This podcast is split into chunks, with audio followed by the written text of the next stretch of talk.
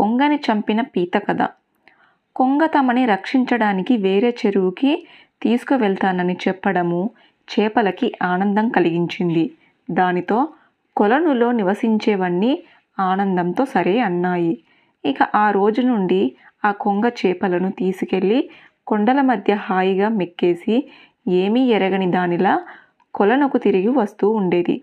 అమాయకపు చేపలన్నీ దానిని నమ్మి దాని వెంట వెళ్ళి ప్రాణాలు కోల్పోసాగాయి. కొన్ని రోజులకి చెరువులోని చేపలన్నీ అయిపోయాయి. ఆ తరువాత పీతల వంతు వచ్చింది.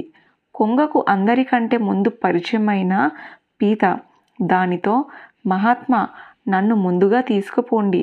ఆ చేపలను చూడాలని ఆత్రంగా ఉన్నది. అనడంతో కొంగ సరేనని దానిని తీసుకుపోసాగింది.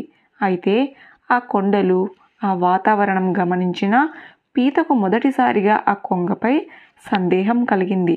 అప్పుడు ఆ పీత మహాత్మా నాకు మీ నోటి మధ్య ఉండటము ఇబ్బందిగా ఉంది.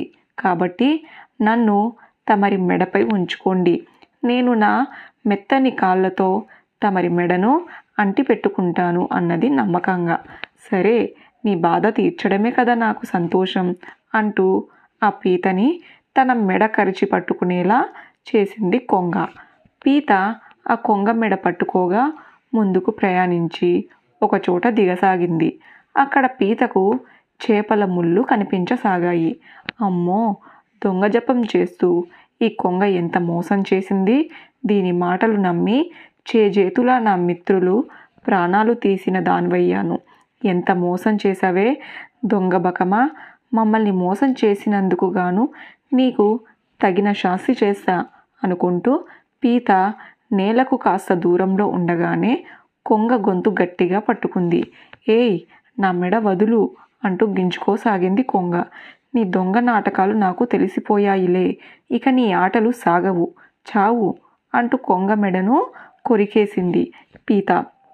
ఆ పీత పట్టు నుంచి విడిపించుకోలేక గిలగిలలాడుతున్న ఆ కొంగను పీత ఉపాయంతో చంపేసి మిగిలిన వాటి ప్రాణాలని రక్షించింది.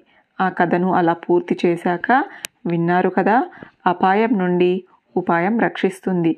కాబట్టి మీరు కూడా మీ బుద్ధిని ఉపయోగించండి.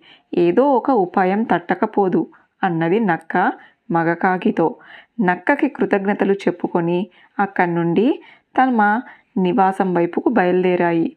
ఆ రెండు కాకులు వాటికి ఒక చోట కొందరు స్త్రీలు కొలనులో స్నానం చేయటము కంటపడింది. వెంటనే మగ కాకి మెదడులో ఒక ఆలోచన కలిగి కిందకు దిగి ఒడ్డున ఆ స్త్రీలు విడిచిన ఆభరణాలలో ఒకటి నోట కరుచుకుంది. దీనిని చూసిన స్త్రీలు అయ్యో కాకి మా నగను ఎత్తుకపోతోంది అంటూ అరిచారు. వారి కేకలు విన్న భటులు కొందరు కర్రలు పట్టుకొని కాకి వెంటపడి తరమసాగారు. ఆడకాకి అర్థం కాక ఎందుకు ఆ నగను తీసుకొచ్చావు? వారి చేతికి చిక్కితే మన ప్రాణాలు తీయరా? అన్నది భయంగా. దానికి మగ కాకి నవ్వుతూ నేను వారి చేతికి చిక్కకుండా సర్పాన్ని ఎలా చిక్కేలా చేస్తానో చూడు అన్నది. అది ఎగురుతూ మర్రి చెట్టు వద్దకు పోయి సర్పం ఉంటున్న తొర్రలోకి ఆ నగను జార విడిచింది. తరువాత ఆ రెండు కాకులు తమ గూటిలోకి చేరుకుని ఏం జరుగుతుందో చూడసాగాయి. కాకులను వెంటాడుతూ వచ్చిన భటులు కాకి నగను తొర్రలోకి జార విడవటం చూసి అందులోకి బల్లాలను దూర్చి నగను బయటికి తీయటానికి ప్రయత్నించసాగారు. తొర్ర లోపల ఉన్న సర్పానికి ఆ బల్లాలు గుచ్చుకోవటంతో అది బుస్సుమంటూ బయటకు వచ్చింది.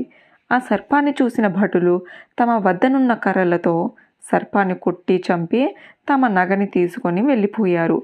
ఇదంతా చూసిన కాకులు తమను పీడిస్తున్న సర్పం పీడ విరగడ విరగడమవడంతో ఎంతో ఆనందించాయి.